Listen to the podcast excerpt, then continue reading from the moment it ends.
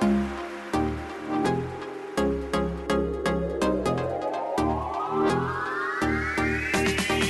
You can afford anything, but not everything. Every decision that you make is a trade off against something else, and that doesn't just apply to your money. It applies to your time, your focus, your energy, your attention. It applies to anything in your life that is a scarce or limited resource. And so that leads to two questions. Number one, what is most important to you? Not what do other people say should be important to you, but what do you actually value in your own life, regardless of how unconventional it may be? And number two, how do you align your daily decisions in accordance? Answering these two questions is a lifetime practice. There are no simple answers and no shortcuts. That's what this podcast is here to explore. My name is Paula Pant. I'm the host of the Afford Anything podcast. Every other week, I answer questions that come from you, the community. This week, here is what we're going to cover. Alex has a massive gap between what she earns and what she spends. How should she direct this money? Christine is 38, just bought her first home, and feels as though she's behind because she started saving later in life. What should she do to be able to accelerate her path to FI, financial independence? Amy is not sure whether she should pay off her mortgage or sell her home and downsize. Miriam had a life changing illness last year, and now she's inspired to start a business that is meaningful and purposeful to her. What should she know? Catherine just had an offer accepted on a duplex in which she'll be house hacking. What kind of emergency fund does she need? And Nick saw the Netflix documentary on the Fyre Festival and is wondering is the Fire Financial Independence Retire Early community going to have its own Fire Festival? We're going to answer all of these questions right now. Let's start with Alex. Hey Paula, Alex here. I absolutely adore your podcast. That said, I have a couple questions. Want to give you as much detail as possible for a detailed answer in return, so please bear with me. I'm 27 and just recently purchased my second home. My first home was purchased in 2016 in Chicago, which I'm renting out now for a profit of $600 per month. After transitioning out to the Bay Area from Chicago back in July 2018, and after tripling my paycheck, I might add, I plan to house hack to keep the cost of living low. I currently make $120,000 a year at my full time job and have no debt other than these two properties. I'm investing 10% of my income to my 401k, which my company matches $6,000 a year. I max out my Roth IRA every year as well. I also invest $1,000 a month to an individual account through Fidelity just because. My company pays for health, dental, vision insurance, breakfast, lunch, and dinner during the weekdays, a gym, monthly cell phone subsidy, commuter benefits, etc. Essentially, my only living costs are food on the weekends and any leisurely trips that I want to take. Because I've house hacked, I brought my personal monthly living expenses down to $400 per month. Definitely want to mention that I also have a business that pulls in a minimum of $4,000 a month that all said, my question here is simple. What would you do? How would you allocate the additional income that I'm seeing for the first time? I still spend frugally like I'm living on nothing and don't have any intent in changing that habit. The mic is yours. Thanks so much for the help. Alex, wow, congratulations. So, first of all, the gap between what you're earning and what you're spending is probably without exaggeration, the most significant gap I have ever heard of. So between your day job and your side business, you're making a total of $168,000 per year, $120,000 from your day job and then $4,000 a month, which is $48,000 a year from your side business. So you're making $168,000 a year, but your company pays for breakfast, lunch, and dinner, plus your cell phone, plus commuting costs, plus a gym membership, plus health, dental, and vision insurance, and your house hacking. And so you're living on $400 a month. You're living on $4,800 a year. That's very, very impressive. That's even lower living costs than Jacob Lund Fisker, the author of Early Retirement Extreme. He lives on $7,000 a year and until I heard your voicemail, that's the lowest amount that I've ever heard somebody in the United States living on. Wow, you've beat Jacob. So congratulations. That is that is very impressive. Steve, can we get a round of applause here? Okay, so what should you do with this money? So after taxes, you're probably bringing home somewhere in the neighborhood of about 120,000 a year from your day job and side business combined and you're living on five, so you're saving about $115,000 a year. The beauty of a savings rate like that is that you can do some pretty big things. So here are a few ideas in no particular order. Number one, you could buy a house in cash every year. If you're saving 100,000, 115,000 per year, and you wanted to grow a portfolio of rental properties, you could easily buy a house in many parts of the country. Let's say Cincinnati, for example, or Indianapolis or Huntsville. You could buy a house there in cash every single year in a good neighborhood. And then, of course, because you own them in cash, they'd start cash flowing like bonkers immediately, which further increases your income, which lets you save and invest even more. And after a few years of this, you can pretty quickly hit a cycle in which you are just cash flowing houses. The cash flow from your houses will start to buy their own houses, compounding houses, right? So that is option number one. Option number two, you could use this money to make a down payment on some bigger rental units. So if you save up $120,000, now you've got a 30% down payment on a $400,000 property. Well, for $400,000 you could buy a duplex or a triplex, so in 1 year you could get two or three doors financed rather than just one door in cash. So that's option number 2. Option number 3. You mentioned that you have a business that is bringing in $4,000 a month, $48,000 a year, which if you think about it is almost half of what you're making at your day job. So I'm assuming if you look at time relative to compensation, I'm assuming that you spend more than twice as much time, maybe four times as much time or five times as much time at your day job than you do at your side hustle. And yet, the income from your side hustle is almost half that of your day job. Well, then, in terms of compensation relative to hours, it sounds as though your side hustle brings in more money on an hourly basis. Now, of course, I'm not counting the value of the perks that your day job also gives you, which are significant, but I'm stating this for the sake of illustration.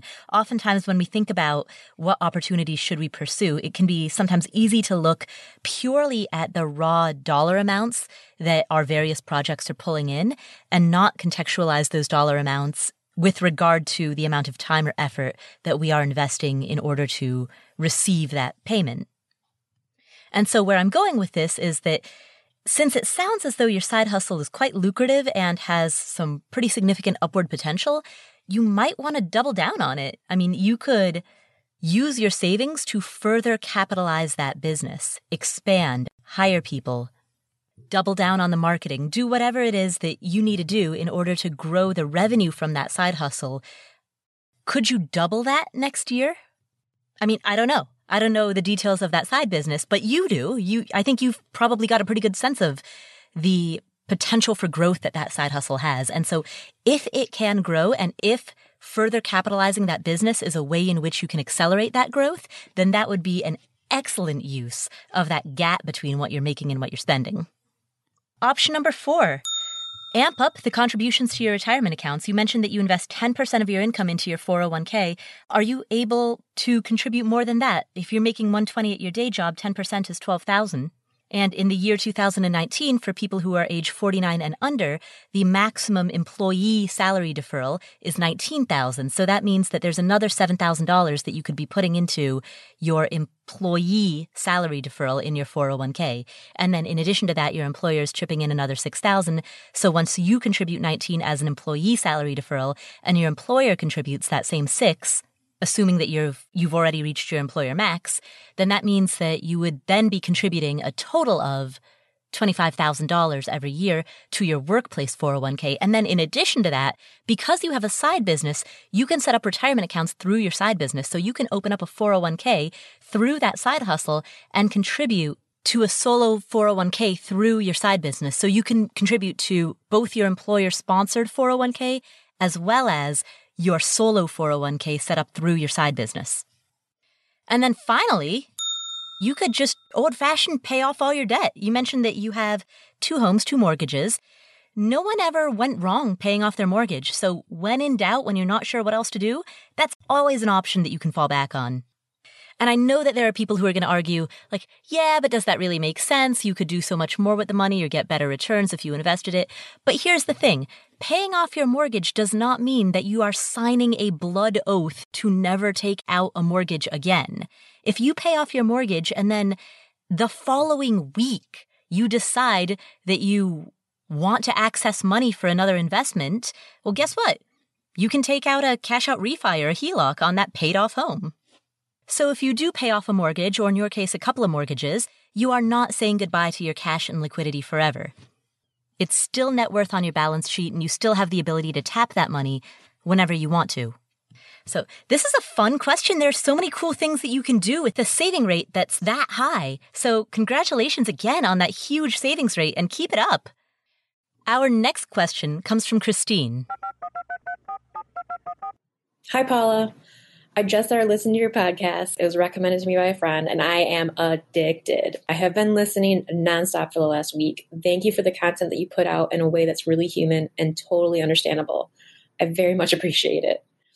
Uh, my question is I'm 38. I just bought my first home. It's a condo at the price of 141K. I paid 20% down, and I currently have no PMI or outstanding debt outside of my mortgage. I have 70K in retirement savings. 35 in a Roth, and 35 in a brokerage account managed by two gentlemen. I have 13K in savings and 3K in an emergency fund and liquid cash. I'm self employed and I make approximately 70K a year. My question is I feel like my assets might be a little bit all over. And since I started saving very late in life, I feel like I have a lot of catching up to do. What advice would you give as far as putting me in the best financial position to become FI because I feel like at this point, retirement's a dream and being financially independent is not far behind that. Sure, there's plenty of other listeners out there that might be in a similar situation. Thank you, and I love your show. Christine, first of all, congratulations on buying this condo with 20% down and for all the savings that you've accumulated. You mentioned in your voicemail that you feel as though you're behind because you you describe yourself as having started late, but what I hear when I hear your question is that you have more than one year's worth of income saved. You said you make $70,000 a year and you have 35,000 in a Roth IRA and another 35,000 in a brokerage account, which means that between those two accounts, between the Roth IRA and the brokerage account, you have one year's worth of income invested in investment accounts by the age of 38. And you also own a condo with a 20% down payment. And that doesn't even count the other $16,000 that you've also saved, plus the fact that you have no debt. I think you're doing really well. So the first thing that I would say is give yourself some credit. You you may feel as though you started late, but the numbers, 1 year's worth of your income in investments by the age of 38, that's pretty solid. And yes, I know. Okay, so for a, a little bit of context or a little bit of background, Fidelity Investments put out this chart of how much should I have saved by X age, because a lot of people Google that term, a lot of people want to know that. And so what they said was that by the age of 30, you should have 1x your annual salary. Essentially, you should have your annual salary saved. By the age of 35, they said that you should have 2x your annual salary. By the age of 45, it should be 4x. By the age of 55, it should be 7x. And then by the age of 67 years old, it should be 10x. So those were the guidelines. That was a roadmap that Fidelity put out. And that's ridiculous for a couple of reasons. First, your accumulated savings should be measured against what you spend, not what you earn. Measuring your accumulated savings against what you earn carries the implicit assumption that you spend most of what you make. But why would you assume that? So let's break that correlation and let's compare accumulated savings as a multiple of your spending, not as a multiple of your earnings. That's the first issue with Fidelity's guidelines. But even if we set that aside, there's another problem. It presents this one size fits all formula that doesn't apply to the nuances of each person's specific situation.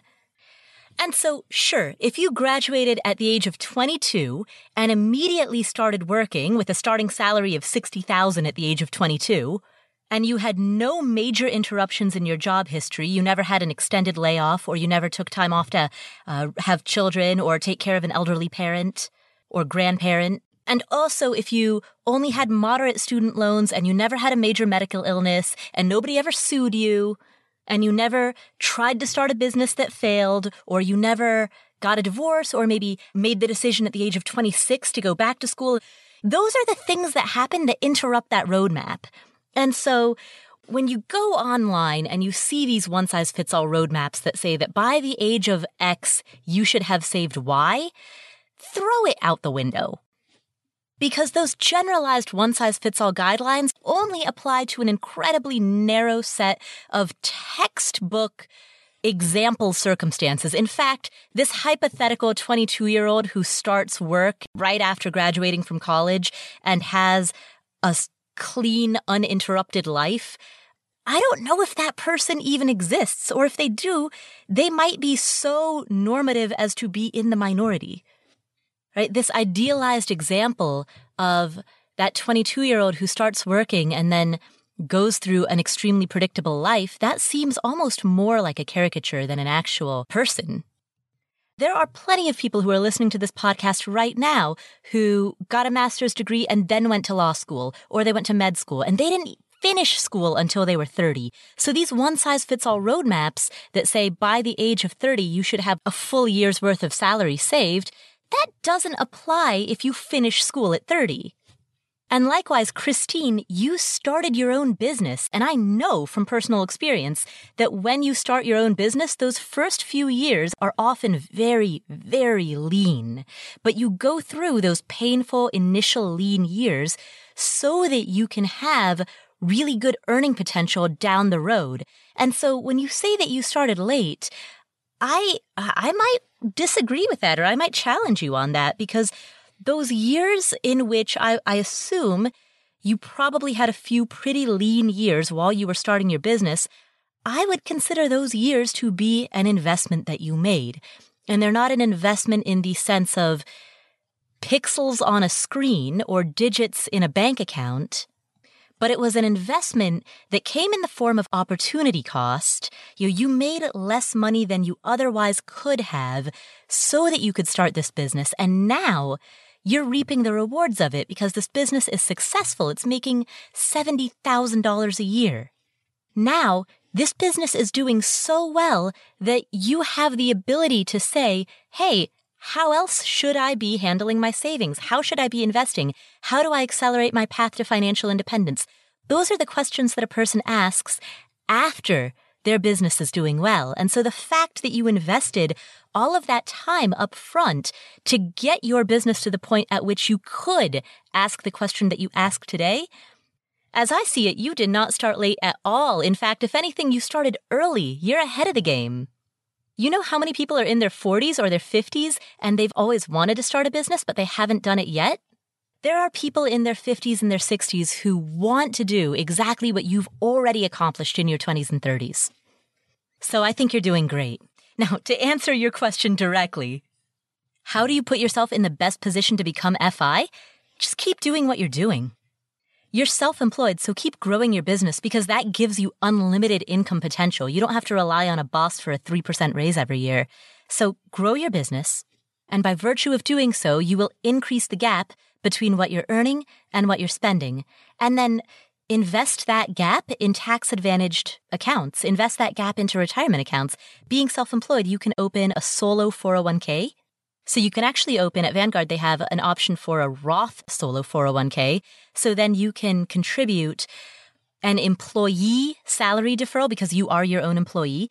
So you can contribute an employee salary deferral of 19,000 a year. And then because you are also your own employer, you can also contribute an employer portion. So go to Vanguard, open a Roth Solo 401k. Uh, the employer side of the contribution is going to be pre-tax. The Roth is going to be after tax. That way you harness both sets of tax advantages and keep building that because that combination of growing your business and then diverting all of that extra cash into tax advantaged retirement accounts, that's what's going to get you to retirement. So you're on the right track. Keep it up. Oh, and one other question, Christine. This is a question I'm going to ask back at you. You mentioned that you have $13,000 in savings and $3,000 in an emergency fund. The implication of the way that you phrase that is that the money that you have in a savings account is not money that you consider to be part of your emergency fund. I'm wondering why. What is the money in that savings account earmarked for if it is not part of your emergency fund? Do you have it earmarked for some alternate specific purpose? If the answer is no, then I would mentally bucket that entire lump sum, the, the 13,000 in savings plus the 3,000 emergency fund, I would mentally bucket that as a $16,000 emergency fund. particularly given that you are self employed, which means naturally your income's going to fluctuate. Having that emergency fund will be helpful for those times when naturally, you know, your income is going to be is going to have some dips. That's just what happens when there's self employment. So otherwise, I think you're doing great. So keep up keeping up. And thank you, Christine, for asking that question. We'll come back to this episode after this word from our sponsors. Are you an entrepreneur or do you have a side hustle? Do you remember starting that business? As you know, it's not a small thing. It took a lot of late nights, early mornings, it took the occasional all nighter, and you've been super busy ever since. So, why not make things a little bit easier? FreshBooks has invoicing and accounting software that is designed specifically for small business owners. It's simple, it's intuitive, it helps keep you organized. You can create and send professional looking invoices in 30 seconds, and you can get those invoices paid twice as fast with automated online payments. Plus, if any of your clients are late on paying, FreshBooks will automatically send them a late payment reminder so that you don't need to send some awkward email. You can file your expenses faster, keep everything organized for tax time, and FreshBooks grows alongside your business, so you'll always have the tools that you need when you need them. Join the 24 million people who have used FreshBooks. Try it for free for 30 days. There's no catch, and there's no credit card or debit card required, so there's no gotcha at the end. You can just give it a try for free just to see if you like it. Go to freshbooks.com slash Paula. That's freshbooks.com slash Paula. And when they ask, how did you hear about us? Type in afford anything. Again, you can try it for free for 30 days you might find that invoicing and accounting for your side hustle or your small business gets a lot easier. freshbooks.com slash paula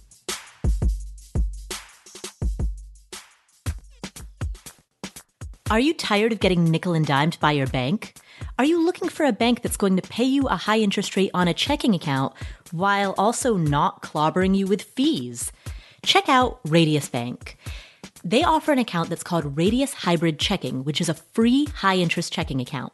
They call it hybrid checking because it combines the high interest of a savings account with the flexibility of a checking account. And here's how well it pays you can earn 1% APY on balances over $2,500 and 1.2% APY on balances of 100,000 and up, and that's 24 times greater than the national average. Now, these rates don't expire. There are a lot of banks out there that offer these flashy introductory rates that expire after six months. This rate doesn't expire and there's no cap on the balances that earn the APY. Also, there are no monthly maintenance fees, your first order of checks is free, mobile banking is free, free ATMs worldwide, they'll reimburse the ATM fee that other ATMs charge you, other banks charge you. So, this is a bank that gives you freedom from fees check out radiusbank.com slash Paula in order to learn more about them. That's R-A-D-I-U-S bank.com slash Paula. radiusbank.com slash Paula.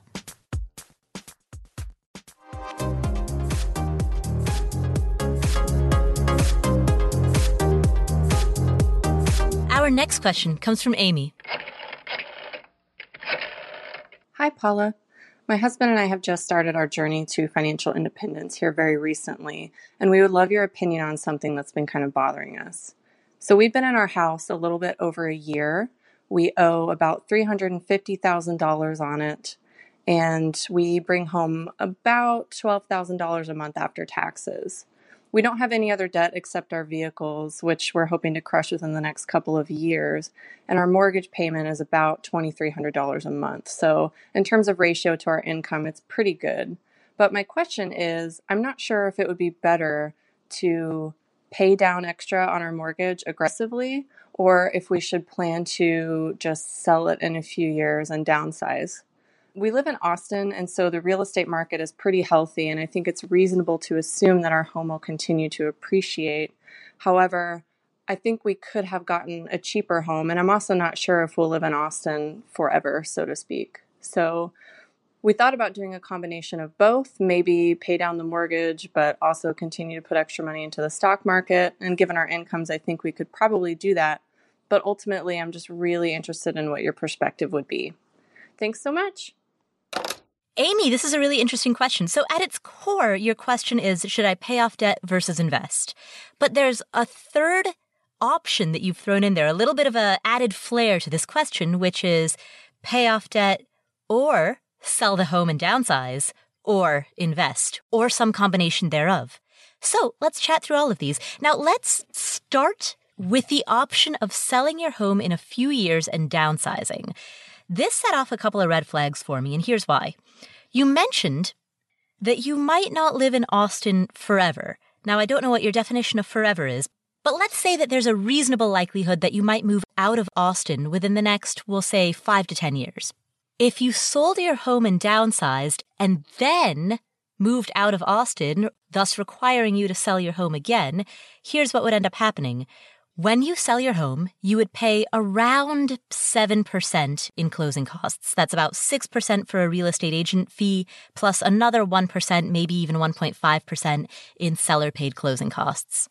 Now, you mentioned that you owe $350,000 on your home, which means that the value of the home, I'm going to assume, is maybe around 450,000. You wait a couple of years. By the time you sell it, the home is worth 475. You sell it, you pay 7% in closing costs, which means that you take a $33,000 haircut, plus you pay the costs of all the moving expenses associated with moving to a different home. If we conservatively estimate that at another $2,000, that means that selling your home and downsizing will cost around $35,000 in terms of agent commissions, closing costs, moving costs. You purchase this next home, which means that you take out another mortgage, which has its own closing costs associated with it. Let's say that's another $3,000. So now we're up to 38,000 in transition expenses, and then you live in that downsized home for, we'll say maybe another three or four years, and then you decide to move out of Austin, thus causing you to repeat the cycle all over again. So I think you can see where I'm going with this. Real estate has some incredibly high transaction costs. Buying and selling homes is incredibly expensive. And so, if you think that there's a decent chance that you'll be moving away from Austin within the not too distant future, it doesn't make a lot of sense to insert another real estate transaction into this narrow gap of time between now and when you ultimately leave the city. For example, if you're going to be leaving Austin in seven years from now, then it doesn't make a lot of sense to live in your current home for the next two or three years, sell it, buy a different home, live in that home for another three years, and then sell it and then move. So let's wipe that option off the table. And then that leaves us with your core question, which is do we pay off the debt or do we invest? Do we pay off our mortgage or do we invest? And that really boils down to a question of psychology versus math.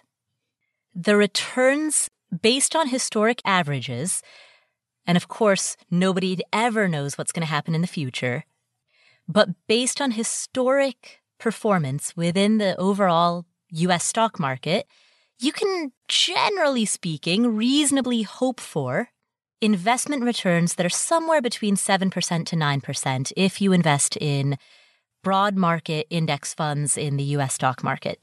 And if you hold them for a period of at least 10 years and you let the capital gains and dividends compound. Now, by contrast, the interest rate on your mortgage is most likely less than 5%. And that means there's enough of a spread between the rate at which you are borrowing money and the rate at which you are likely to receive anticipated returns, you know, there's enough of a spread to justify that risk premium. So, mathematically speaking, it makes more sense to invest your money rather than pay off those loans. However, there is a huge psychological benefit to being mortgage free. And if that's the thing that motivates you, if that's gonna, yeah, the cliche is, does it help you sleep more easily at night? But I, I would reframe that a little bit. I would ask the question, does it motivate you to save more money than you otherwise would? Because if so, then that would be the correct course of action. Anything that's going to motivate you to save more than you otherwise would is going to be the winning decision because at the end of the day, your contributions are the single biggest determinant of your success. So I know that it's a bit of a cliche to say do the thing that lights you up, but do the thing that lights you up. Do pick the one that sparks joy.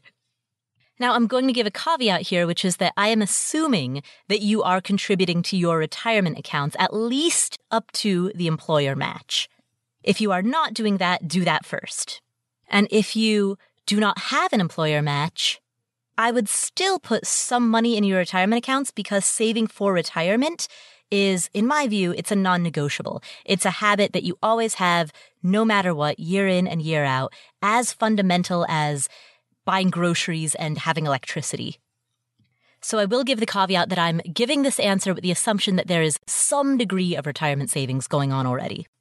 Once you've laid down that foundation, the rest is choose your own adventure quick personal story to close this out. So I'm actually grappling with a very similar question. I recently hired a, a, financial advisor for the first time in my life. I decided that I wanted to hire a certified financial planner, somebody who is not familiar with my podcast, somebody who doesn't know me, um, who can just provide detached third party advice and can spot my blind spots and, and call me out on any major things that I'm overlooking.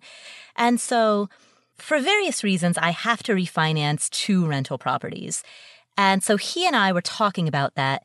I was showing him a statement of my net worth, a spreadsheet that I have. And I technically have the cash, or specifically have the liquidity, including money that's in taxable brokerage accounts. I have the ability to completely pay off one of the properties. I could hold it free and clear. In order to do so, I would have to sell off some investments. I would have to realize some gains. There'd be tax consequences to that, but I could do it. That's an option. So I showed him that spreadsheet and his recommendation to me, he said, you know what? Don't do that. Hold on to your cash, hold on to your investments, and just take out another loan, refinance that mortgage. That way you can focus your cash on future growth. You can focus it on reinvesting back into Afford Anything or buying additional rental properties. You'll focus on that. And so I said, yeah, cool. Yeah, I see the value in that. And I had a long uh, phone call about a week later with a mortgage broker. We talked through several of my options. And when I got off the phone, it was a f- phone call was on a Friday afternoon. When I got off the call, I had this weird feeling in the pit of my stomach. And I spent the whole weekend just sitting with it. And then most of the next week, I kind of was percolating on what that feeling was. And what I eventually realized is I just want to pay off this property. I just want to. And yes, I understand that there is an opportunity cost that comes from selling off the investments in my taxable brokerage accounts and taking an S Corp owner distribution from Afford Anything rather than reinvesting that money back into the company. Yeah, there's there's definitely an opportunity cost that comes from that. And from a purely mathematical point of view, it doesn't make sense necessarily. But the other side of that is if I pay off this property and I hold it free and clear, if I really want that debt, I can always borrow against that property. That option is always available to me. So if I pay off this property and I hold it free and clear, and the next morning I wake up and I'm like, darn, I shouldn't have done that. Well, guess what? I can take out a cash out refi. I can take out a HELOC. I'm not tying up my cash position forever. But it took me a while to figure that out. And honestly, it, for me, it required a, both a, a phone call with a financial planner followed by a phone call with a mortgage broker for me to hear both of them tell me that I should refinance this loan. You know, it required me going and having both of those calls so that I could hang up the phone and then feel that feeling in the pit of my stomach and know that despite the fact that other people were giving me the advice to do X, my intuition, my gut was telling me to actually do Y. And so that is my final answer for you. If you're not sure whether to pay off your mortgage or invest that money, and I'm saying this really for everybody who's listening who has that same question, one way that you could figure that out is to pick an answer commit to that answer, and then feel what your gut tells you about the course of action that you've selected. Because you're either going to feel relief at that course of action, or you're going to have the same feeling that I had that upset feeling in the pit of your stomach that you can't quite articulate, but that doesn't leave you. And when you feel that, you'll know that it's the wrong choice. If nothing else, flip a coin. Heads you pay off your mortgage, tails you invest. All right, do what the coin says. And now, don't actually do what the coin says. Feel what you feel about what the coin says. That's going to give you your answer. Thank you, Amy, for asking that question. Our next question comes from Catherine. Hey, Paula. My name is Catherine. I'm 23, and I just had an offer accepted on my first duplex that I'll be house hacking. My personal emergency fund is fully funded with six months of living expenses, and I don't have any high interest debt, so the personal side of the equation is good. My question is about the savings you keep specifically for rental properties. Do you have separate buckets for vacancies, repair and maintenance, and capex? On the blog, I see that you recommend having at least six, but preferably eight to 10 months worth of mortgage payments set aside. Is that just to hedge against vacancies or for everything? If you do have more than one bucket for all of those things, how many buckets do you have, and how much would you consider you need to have fully funded buckets? Or are they never fully funded? You just put in X dollars or X percent of rent per month into perpetuity and take money out as required.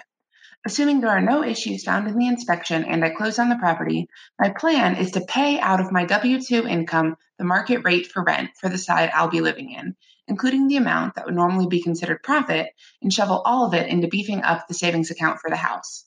This brings me back to my question How much do you consider to be enough savings for a rental property? At some point, I would like to take the profit on the property and use it to decrease the rent I'm paying out of my W 2 income, but I want to make sure I have a fully funded house fund before I do that. I know that you tend to be a more conservative real estate investor, which is why I thought you would be a great person to ask. Thanks for all you do on both the blog and the podcast. I look forward to hearing your response. Catherine, first of all, congratulations on being under contract on that duplex. You're 23 years old and you're house hacking for the first time. That's incredibly impressive. Steve, can we have a round of applause here?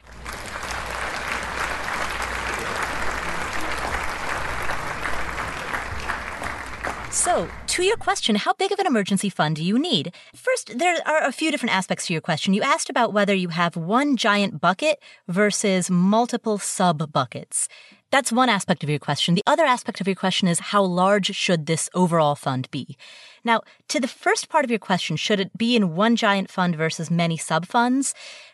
Those sub funds, like specific funds for vacancies versus for repairs versus for maintenance versus for major capex, those are frameworks that help you think about how you might want to spend this money or frameworks that help you view this not as a giant chunk of funds, but rather as money that's earmarked for a specific purpose.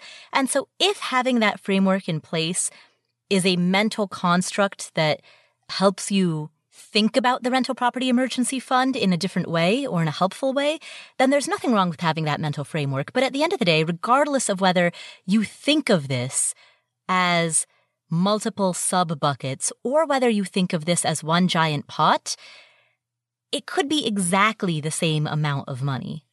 So let's say, for example, and I don't know what the rent on this duplex is going to be, but let's just say, for the sake of example, that this duplex rents for a total of $3,000 a month, with each side renting for $1,500 a month, right? So you collect $3,000 a month in rent on this duplex, and you make the decision that you want to have an emergency fund that represents six months of gross rent, which means $18,000. If you want to, you could just leave it as a giant lump sum of $18,000 that's in one single savings account. Or if you wanted to, if you think that looking at if you think that logging into your bank balance and seeing a big 18,000 lump sum is going to trigger feelings of wow, look at how much money I have, maybe this is excessive and and you know, subsequently then trigger the temptation to raid the account or to try to invest that money rather than keeping it in cash, which a lot of people fall into that temptation when they see a big lump sum.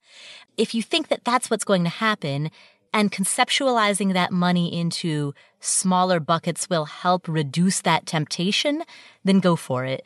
But at the end of the day, it's going to be $18,000 in, this hypothetical example. It would be $18,000 one way or the other. Like no matter how you slice it, the total amount is the total amount. And so that's the real question that you want to grapple with because the rest of it is just a mental construct of how do you frame it. So then let's go to the other question, which is what should that total amount be? Now, the absolute minimum that I would recommend for anybody is three months of gross rent. But that is a minimum to get started. It's not the optimum amount. The optimum amount, I would say, is between six to eight months of gross rent. Once you reach this number, once you've saved between six to eight months of gross rent, then at that point, I think it's perfectly fine to dial it back. So to the latter half of your question, which is at what point can I stop paying myself rent out of my own W 2 income, I would say wait until you have the six to eight months and then you can stop paying yourself rent and start using your W 2 income in some alternate way, like saving up for a down payment on your next rental property. Let me add one more point for the sake of clarification. When I say sub buckets are purely a mental construct or a framework, what I mean by that is that let's say that your total emergency fund is $18,000. In theory, you could subdivide that out such that 3,000 goes towards maintenance and 6,000 goes towards vacancies and 2,000 goes towards repairs and then 10,000 is earmarked for major capital expenses or capex sure, that's fine. But the reality of the situation is if you have a prolonged vacancy that exceeds the money that you've earmarked for vacancies, you're going to be rating the rest of the emergency fund in order to deal with it. You're going to be rating the money that you've earmarked for repairs, maintenance, capex in order to deal with that vacancy. Or likewise, if you end up with some major capital expenditure, let's say that you need to replace the roof and we'll assume it's a large duplex, lots of square footage, and it's a complicated roof line with a lot of peaks and protrusions, a couple of chimneys. And so let's say that the cost of replacing this roof is 12,000 rather than 10,000. Well, if that's the case, then despite the fact that you only have $10,000 earmarked for capex, you're still going to be rating some of those other buckets, maybe some of the money that you've earmarked for maintenance or for repairs, in order to pay for that capex. So that's what I mean when I say it's all a mental construct. Because at the end of the day, when you start spending the money that is within your emergency fund, you're going to spend it based on actual needs in the moment rather than on a theoretical mental framework that you decided looked good on paper. And so if you do decide that it is a helpful mental construct to put this money into sub buckets, that's cool, but just realize that theory is not reality, and the way that you will ultimately end up spending that money is going to be very different from the way that you imagined. Thank you, Catherine, for asking that question. We'll come back to this episode in just a minute, but first, Do you run a small business or a side hustle and you're not sure exactly what to do about paying and filing your federal taxes, state taxes, local taxes? How do you handle 1099 miscellaneous contractors? What are the reporting requirements? What are the forms that you need to send? Well, Gusto is made for small business owners who want to deal with things like filing taxes and running payroll. So if you have a side hustle or you're a solopreneur or you have a small business, they can help you with all of your payroll processing, your reporting. Basically, they handle payroll, taxes, and HR support for small business owners. So if you want to get set up for the new year so that you can start the new year totally organized, check out this special deal. You can get three months free when you run your first payroll, but only if you use my link gusto.com slash Paula. That's G-U-S-T-O dot com slash Paula to get three months free. Gusto.com slash Paula. If you are anything like me, you probably have a stack of books that you want to read or that people suggest you read, but you don't have enough time to read them all. There is an app that can help you with this. It's called Blinkist, and it has famous titles from authors like Gary Vaynerchuk, Tim Ferriss, Seth Godin. Blinkist is the only app that takes the best key takeaways, the need to know information from thousands of nonfiction books, and condenses them down into just 15 minutes that you can read or listen to. So Blinkist is made for busy people who want to get the main points of the books quickly without reading the entire book. With an audio feature, Blinkist makes it easy to finish four books a day in an hour. You can do four books a day, 15 minutes a book. 8 million people are using Blinkist right now, and it has a massive and growing library. I typically use Blinkist when I'm running a quick errand. If I'm commuting for 15 minutes from here to the grocery store, that's not enough time to get into an audiobook or to get into a podcast because it's only 15 minutes, but it's a perfect amount of time to use Blinkist. I recommend Seven Habits of Highly Effective People by Stephen Covey and Rich Dad Poor Dad by Robert Kiyosaki. Right now, for a limited time, Blinkist has a special offer just for our audience. Go to Blinkist.com slash Paula to start your free seven-day trial. That's Blinkist, spelled B-L-I-N-K-I-S-T. Blinkist.com slash Paula to start your free seven-day trial. Blinkist.com slash Paula.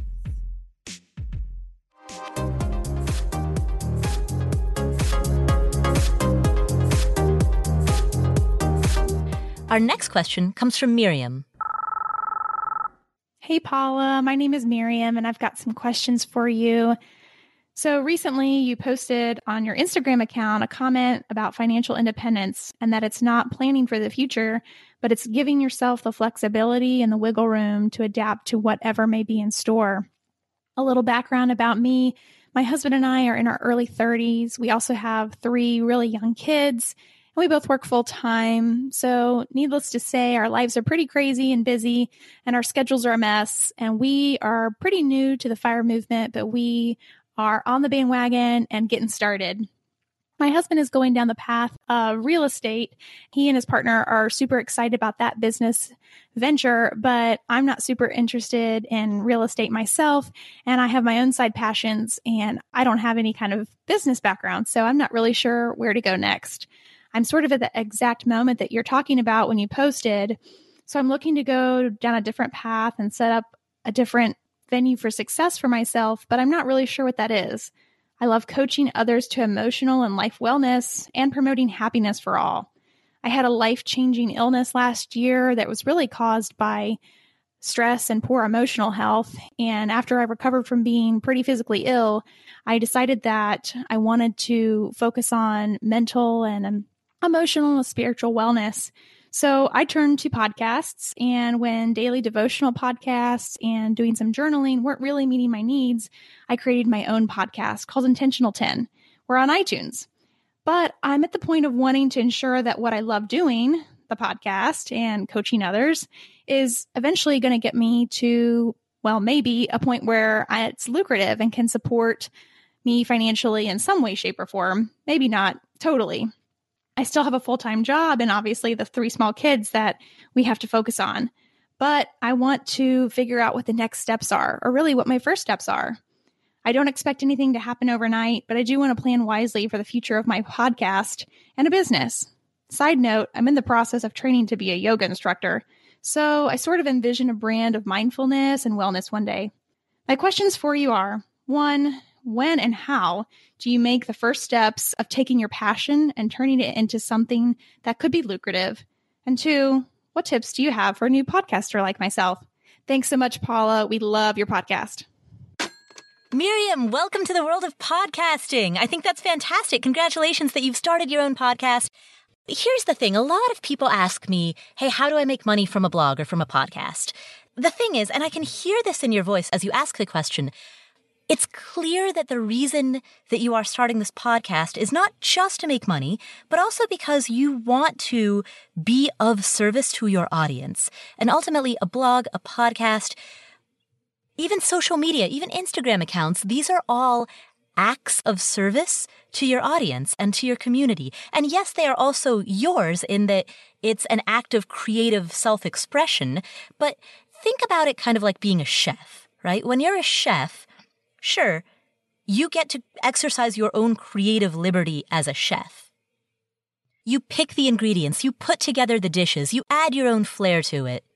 And what emerges is this beautiful artistic creation. And so as a chef, the work of art that you create is yours. And so you should never hand over the creative liberty of what you're making to anybody else. That is yours and yours alone. But if you're a chef, you don't cook and then just throw the food away. That food, even though it is your artistic baby, it's also an act of service for the people in your restaurant. If you're an author of fiction novels, yes, you have total creative freedom to create the plot line, the narrative, the setting, the characters that you want to create. You don't go survey your audience. J.K. Rowling doesn't survey her audience and says, Hey, what do you think Harry Potter should do? George R. R. Martin doesn't survey his audience to say, what should happen to Ned Stark, the art is under the direction of the artist. And yet at the same time, that art exists so that the rest of the world can benefit from it. It exists so that the rest of us can enjoy Harry Potter and Game of Thrones. And likewise, as you develop your podcast, you'll find yourself walking along the seemingly contradictory path of simultaneously speaking the words that you have to share, not kowtowing to the whims of the crowd, which is the definition of authenticity. And you'll have to do that in the face of criticism, sometimes very harsh criticism. You'll have to do that in the face of one star reviews and people leaving comments that say SMH, shaking my head. You know, you have to stay strong through that because the reason that you're staying strong through that is because while you might be getting met with disapproval from the vocal 5%, you are still serving the other 95%, and you serve them best when you are bringing your full, authentic, genuine self to the table. When you're in the game with all your heart and all your soul, that's when you bring true value to your creation. And so if you're just beginning a podcast, as you are, and to anybody else out there who's thinking about starting either a podcast or a blog or any other creative entrepreneurial work, I would not lead with the question of how do I make this lucrative? Because the number one way that I have seen people fail time and time again is that they start with that question. And I believe that that's the wrong question to start with. The question that you start with is how do I make this immensely valuable? Because once you make it valuable, that combination of quality and consistency over time, that is what allows you to grow a community. And once you have that community, once you have that audience, then there are a million ways that you could monetize it. But that monetization comes later. It comes after you have built a community. And so when you're just starting out, I think it's, it's premature to ask that question. And the number one way that I have seen people, I, you know, I go to FinCon every year. It's this conference for people who create digital media around the topic of personal finance. So bloggers, podcasters, YouTubers in the personal finance space. And I'm one of the few people, I think there are around 20 of us in total, who have been to every single FinCon, starting in 2011 up through today. This year is going to be my ninth out of nine. And so in the last nine years, I have seen a lot of people come and go. I've seen a lot of enthusiastic upstarts who are drawn to this world because there seem to be low barriers to entry. Anyone can do it. And there's the potential for big money. And anytime that you have a situation where there's low barriers to entry plus high compensation or high profit, you get a lot of people at the entry level. The problem is most of those people at the entry level are doing it for the money. And that is where they fail. Like when I when I meet a first timer, if their thinking is based around the money that they're going to make, I know that they're not going to make it. Because if you think too much about that in the beginning, you're not going to put in the time, the sweat, the late nights, the early mornings required to create high quality material, particularly for those lean first few years where you're working for free. In fact, you're working for negative money because you're spending all this money on your business and not turning a profit on it. Those first couple of years are really rough. And the ones back in, I saw this back in 2011, 2012. There were people who argued, no, it doesn't have to be rough. And they were the ones who reached for the low hanging fruit. They were the ones who peppered their whole website with sponsored posts and they bought and sold text links and they bought, oh God, bought followers on social media, right? They did all of the gray hat, black hat, gamifying the system stuff. And yeah, they maybe made a little bit of money. Maybe they made a hundred thousand dollars in the first two years. And then after that, game over. They were wiped out. The system changed its algorithms. Google updated its algorithms. the mask got pulled away and everybody realized the emperor has no clothes. They were so focused on making short term money, on reaching for that low hanging fruit, that they never actually invested the time into developing a true following and developing a true community. And as a result, by year three, they dropped off the map. Year four at best.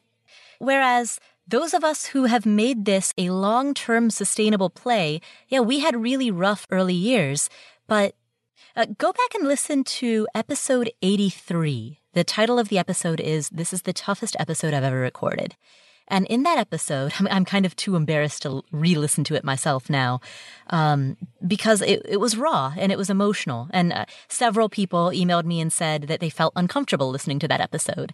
That's why I can't bring myself to listen to it again because I don't like disappointing my audience like that. And when I get that kind of feedback, it, it hurts. But it was real. And in that episode, what I talked about was the struggle that I had with how much money I have turned away, how many opportunities I'd said no to in order to build this brand. And when you do that, when you make sacrifice after sacrifice, and then you finally do start monetizing even just a little bit, and people criticize you for it, it really stings. Even now, I get iTunes reviews from people who say, oh, there are too many ads on the show. And I'm like, do you know that I've been doing this for nine years between blogging and podcasting both. And I didn't really start making money at this until year seven. And so the money that I'm making now is the result of many, many years of just give, give, give, give, give, give, give. And eventually it, it hit the point where it was unsustainable. And it hit the point where it was holding back afford anything. I couldn't grow. I couldn't hire people. I couldn't hire a designer or a developer or hire a team until I started putting ads on the podcast so that, so that then I could hire people and then I could do the marketing that I want to and I could grow this platform the way that I want to. Sorry, this is getting to be a lengthy answer, but when your first loyalty is to your brand and your community and your followers, when you do that, then there will be more opportunities to monetize than you could ethically or reasonably take. And when you're in that situation, you know, as I am now, then you look around at the plethora of opportunities and you pick the one that you're most comfortable with. But you don't get to that point if you start the journey by thinking about monetizing first and foremost, because that's just not how you build a lasting community. So I realize this might sound cliche. Once again, this is the second cliche of today's episode, but lead with a heart of service. Have a servant's heart towards your audience, and the money will follow. Thank you, Miriam, for asking that question. Best of luck with your new creative endeavors. I think that's amazing. So congratulations on on starting your podcast. Our next question comes from Nick. Paula, what's going on? This is Nick. I was calling to say I was watching the Fyre documentary on Netflix, thinking it was F I R E Fire, and I was thinking there should be a fire festival, you know, for people who are interested in fire, people who have achieved fire, to come maybe meet up like once a year. I think that'd be pretty cool. I don't know if that's something that happens already. I know they have FinCon, but that's more so for like financial bloggers, but just for people who consider themselves members of the community or want to be members of the community to come meet up in like a central place. I think that'd be pretty cool because there's like real estate clubs and stock market investor clubs and different types of clubs for different tools that you would use to achieve fire, but there's not really any type of meetup for fire. So I just wanted to know like if you knew about any or if you didn't, um, maybe you get started. I mean, you have a big following in the fire community. I just wanted to know. This is Nick. I listen to your podcast every time one comes out. Uh, thanks for all you do for the community. Nick, thank you so much for listening every week. I really appreciate that. That's so funny that you bring up the Fyre documentary on Netflix. So, speaking of the Fyre Festival, and so Fyre Festival meaning F Y R E Festival, the infamous music festival that never was. So a few weeks ago, I was in Austin and I got invited to an entrepreneur dinner. So I go to this restaurant. They'd rented out this private room at the back of this restaurant. I walk in, it's a room full of people I've never met before. And I sit down at the table and I introduce myself and I say, I'm a podcaster and I cover the fire movement. And everybody just looks at me. There, people go silent for a second. And then somebody says, wait, you were part of the Fyre festival? and I'm like, no, no, no, different fire festival, different fire, fire with an I. So yeah, I think that's hilarious. The word fire is now, especially fire festival, is now dominating people's thoughts in a way that is uh, definitely not related to the fire community. We are fire with an I rather than fire with a Y. So, Nick, to answer your question, there are a handful of events that happen throughout the year. One event is called the Chautauqua, and there are actually two separate Chautauquas. There's the Chautauqua that takes place in Ecuador, and there's the Chautauqua that takes place in Europe. They are organized by two separate groups or two separate companies. The one in Europe is organized by J.L. Collins. He was a previous guest on this podcast. He's the author of A Simple Path to Wealth. And the Chautauqua in Ecuador is organized by a woman named Cheryl. The word Chautauqua means retreat, and the Chautauquas draw heavily from the fire community. For example, this year, I will be there. I'll be in Ecuador for three weeks in November. The first week, I'll be there with Vicki Robin and Tanja Hester.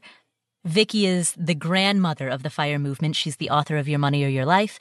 Tanja Hester is the author of the blog Our Next Life and also a podcast host. She hosts the Fairer Cents podcast. Both of them are big names in the fire movement.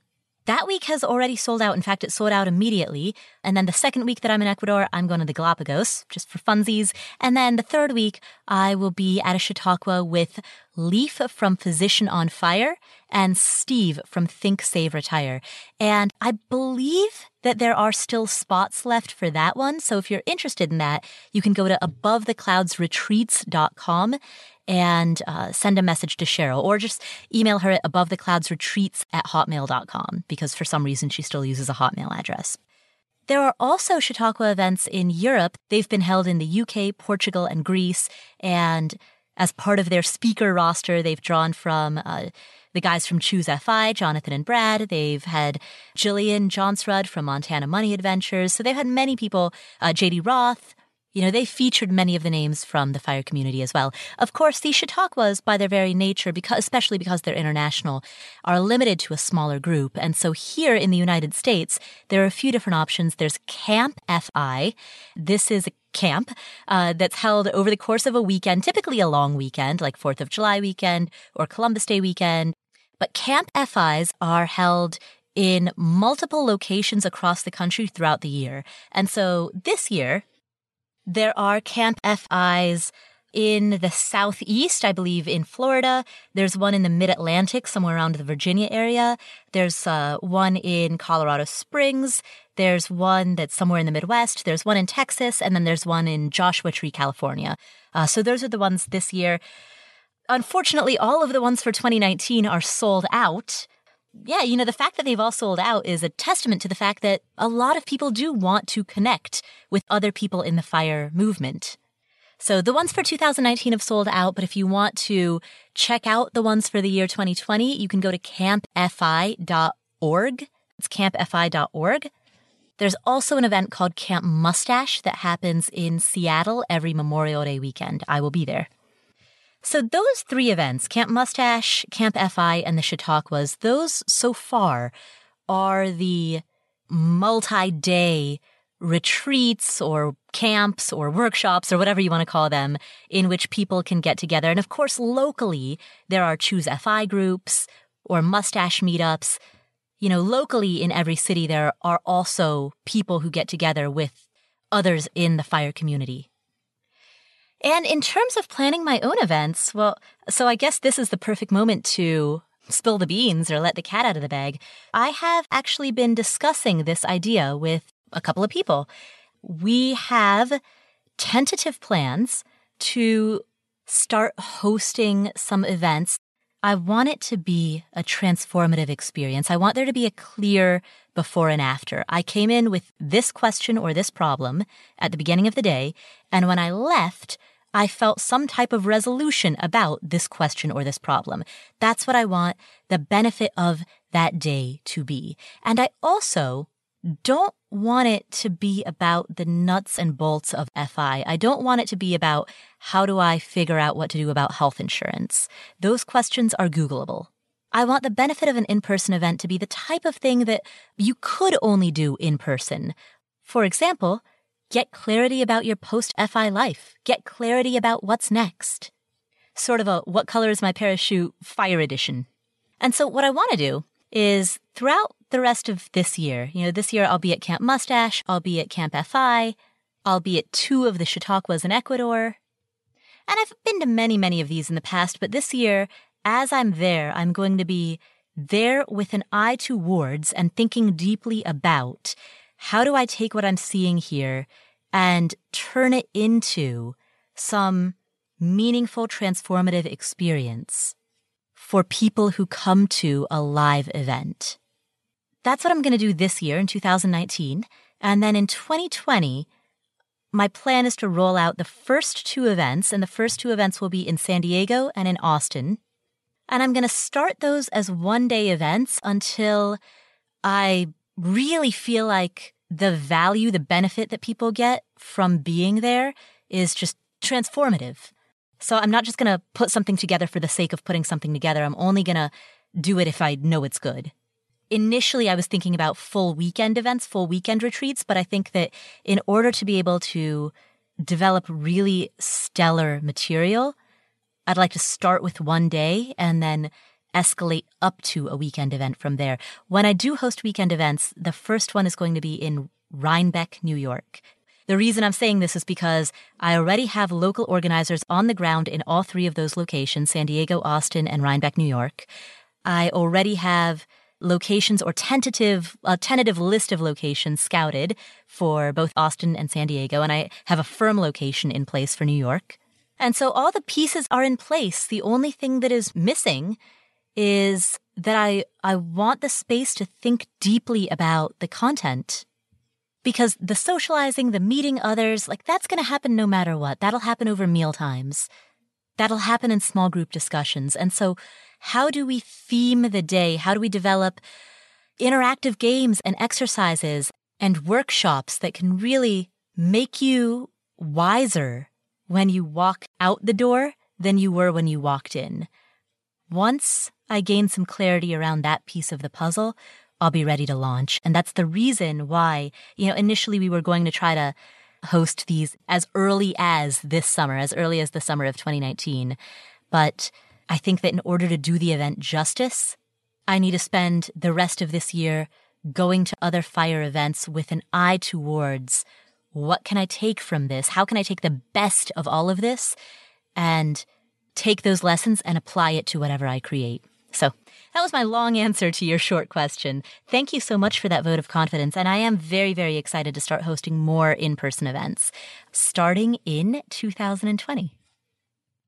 So those are all of the questions for today. Now we have a couple of comments and success stories that I would also like to share. And this first one comes from Mr refined by fire. Here we go. Hey, Paula, Mr. Refined from refinedbyfire.co. I wanted to call in today and share my story of how I connected with your message. I've been a listener of the podcast and a reader of the blog for, gosh, a couple of years now. For years, I loyally manned the hamster wheel of corporate America, trading my hours for dollars. And I remember looking around the office at some of the senior employees, thinking they look defeated, they look exhausted and I really didn't want to be in their position 20 years down the line.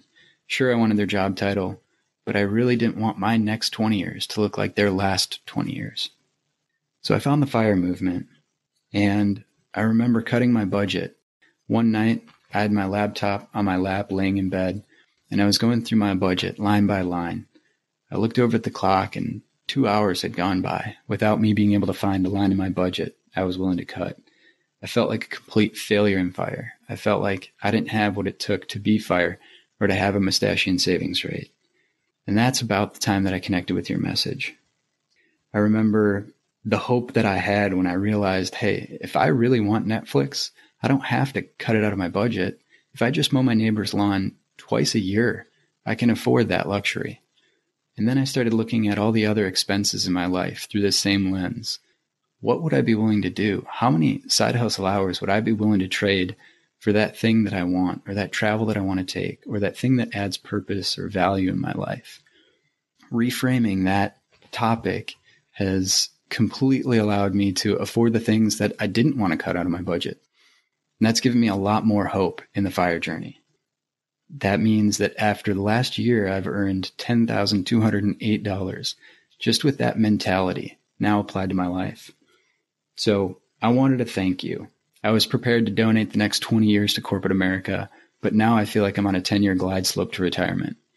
Instead of spending 20 years giving that to corporate America, trading hours for dollars, now I'm investing that in my own business, my own time, pursuits, and hobbies, in my own relationships, and maybe one day in a wife. That's so much more hopeful than the path that I otherwise would have been on. I just wanted to thank you for the good work. Thank you for putting it all out there for free. Thank you for being my digital virtual mentor. Thank you for the message that you've kept coming.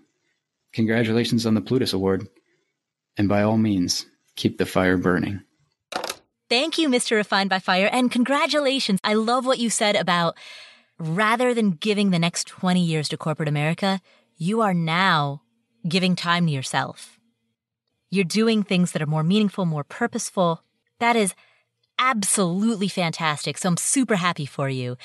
And I notice you also have a second success story, and this is a really interesting take on the difference between thinking entrepreneurially, thinking like the hustle, versus just trying to pinch pennies. So here is your second success story. Here we go. I wanted to call in today and share a story, a little friendly challenge that I had with a girl in my local group. She's an advocate of coupon clipping, and I've tried that, and I'm really put off by that experience. I remember looking for the right papers, trying to cut the right coupons, getting to the store on time before they expired, and showing up to the wrong store with the wrong coupon for the wrong item that was already expired. I was just really put off by the experience to not save a lot of money and to feel like I spent a lot of time on it. So I took her up in a challenge. She said that she could save more money coupon clipping than I could in the same amount of time doing something entrepreneurial. Her challenge, she went out, did her coupon clipping, says she saved money on a $130 grocery bill and only ended up spending $65. She admits that she spent six hours trying to do that and went to three different stores. So I took that same $65 and I went to my local Costco store. I bought five cases of water and five bags of ice and two of those black kegerator tote things with the rope handles. And I set them up in my local park. I have a park complex that has several football fields really close together, and I placed myself right in between them all. It was a hot day in the sunny, steamy southeast, and the football fields were filled with kids and parents. I started selling water bottles a buck a piece. I ended up making $135 profit that day. So, with a lot less time, only four hours invested, I was able to make more money and defeat her in the challenge. That has really just helped me lens exactly what I'm doing with the afford anything message. You don't ask and don't tell yourself that I can't afford that. Rather, just say, How can I afford that? because for all of her efforts, and I'm not knocking people that are into coupon clipping or more successful than I was at it, but by my calculation, she only made $10.83 for each hour invested, whereas I made 34 an hour. So the afford anything mentality, I can just project into every other endeavor that I do. And I hope you guys have the same success with whatever endeavors you're trying to do and side hustles you're coming up with. Paula, thanks for the awesome messaging. Keep the good message coming and keep the fire burning. I love that. Thank you so much, Mr. Refined by Fire, and congratulations on everything you're doing. Your life is progressing in such incredible ways, and you're not thinking small. You're not pinching pennies and overly couponing. You're seeing opportunities. You're seeing how you can go big, start a business, not give 20 years to corporate America. That's what it's all about. So congratulations for being on this incredible track that you are on. We have one more success story that we would like to share, and this one comes from a member of our community who is 10% towards FI. Here's his story. Hi, Paula. First off, thanks for all the effort you put into the show. I'm phoning in after hearing the caller who was wondering if the majority of people on the journey to FI have blogs and podcasts. I'm about 10% of my way to FI. I was a full time pilot, but through career hacking, I managed to get a new job where I'll be working six months of the year and the rest of the time will be on holiday. And on top of that, I'll be receiving double my previous income. I just wanted to let you know that and hope you have an awesome week ahead. Thank you so much for sharing that story. I think it's so important to tell the stories and hear the voices of people who are on the journey to FI, who are not bloggers, who are not podcasters. By definition, their stories are not getting out there as much because they're not in the business of telling their story. And yet, th- this is the majority of the fire community. The bulk of the fire community are people who have jobs, have side hustles, have investments, and they don't publicly announce everything that they're doing. They don't have some big public profile with lots and lots of followers. And that's what makes their stories so much more authentic and valuable. And so thank you so much for calling in and sharing that story. And congratulations on being 10% towards FI. I was on a phone call a couple of months ago with a reporter from the Wall Street Journal, and the reporter asked me that same question. She was like, wait a minute, why is it that everybody who reaches fire then just turns around and has a blog or a podcast or a book or a YouTube channel about fire? Is this just a giant pyramid scheme where the only way to reach fire is by talking about reaching fire? And I get it. I get why that is the impression that a lot of people have. But what I said to that reporter and what I'll say to anybody else who asks that question is no, the reason why you see that is sampling bias. The reason why you only see people who have blogs and podcasts and YouTube channels is because everybody else who reaches fire are doing interesting things like raising their kids or rock climbing in Thailand or surfing in Hawaii. They're not sitting in front of a computer uploading videos to YouTube. And that's why we don't hear their stories is because they're not the ones who are documenting their stories. So sampling bias would lead you to believe that the only people who are doing it are the ones who are public about it. But that would be as silly as assuming that the only people who are vegan are the ones with vegan blogs, or the only people who are paleo are the ones with paleo Instagram accounts. We know intuitively that you can be vegan or paleo without having to have an Instagram account about it. But for some reason, that idea hasn't transferred or translated into people's understanding of the fire community. And so I just want to say thank you so much for calling in and sharing your story because I love hearing from people who are not bloggers. And again, congratulations on all your progress. Congratulations on being 10% towards fire. That is fantastic. And anybody else who has a success story that they'd like to share or a journey story that they'd like to share, please go to affordanything.com slash voicemail. Leave your story. I would love to share it on an upcoming podcast episode. If you enjoyed today's episode, please do a few things to help us out. Number one, please rate and review this show. In iTunes right now, as of the time of this recording, we have 1,507 ratings. Woohoo! I read every single one of these. Thank you so much to everybody who left us a review. So please, if you have a moment, go to affordanything.com slash iTunes. That'll take you to the page on Apple Podcasts where you can rate us and leave us a review, or leave a review in whatever app you're using to listen to this show. Number two, please share this episode with a friend or a family member.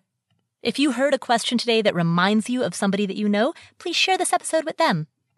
Number three, hit the subscribe button or the follow button in whatever app you're using to listen to this podcast. Finally, I have an announcement. Drum roll, please. If you are interested in rental property investing, I have a free ebook. It's called Seven Expensive Rental Property Mistakes to Avoid. If you are interested in rental property investing, you can download that for free at affordanything.com slash real estate. That's affordanything.com slash real estate. When you download that ebook, you will be subscribed to email updates about real estate investing and rental property investing, and you'll also be subscribed to getting the show notes every Monday morning that describe each podcast episode. And of course, you can unsubscribe easily with just one click at any time. All of it is free. You can find it at affordanything.com slash real estate. That is our show for today. Thank you so much for tuning in. My name is Paula Pant. This is the Afford Anything podcast. You can follow me on Instagram at Paula Pant, P A U L A P A N T. I'll catch you next week.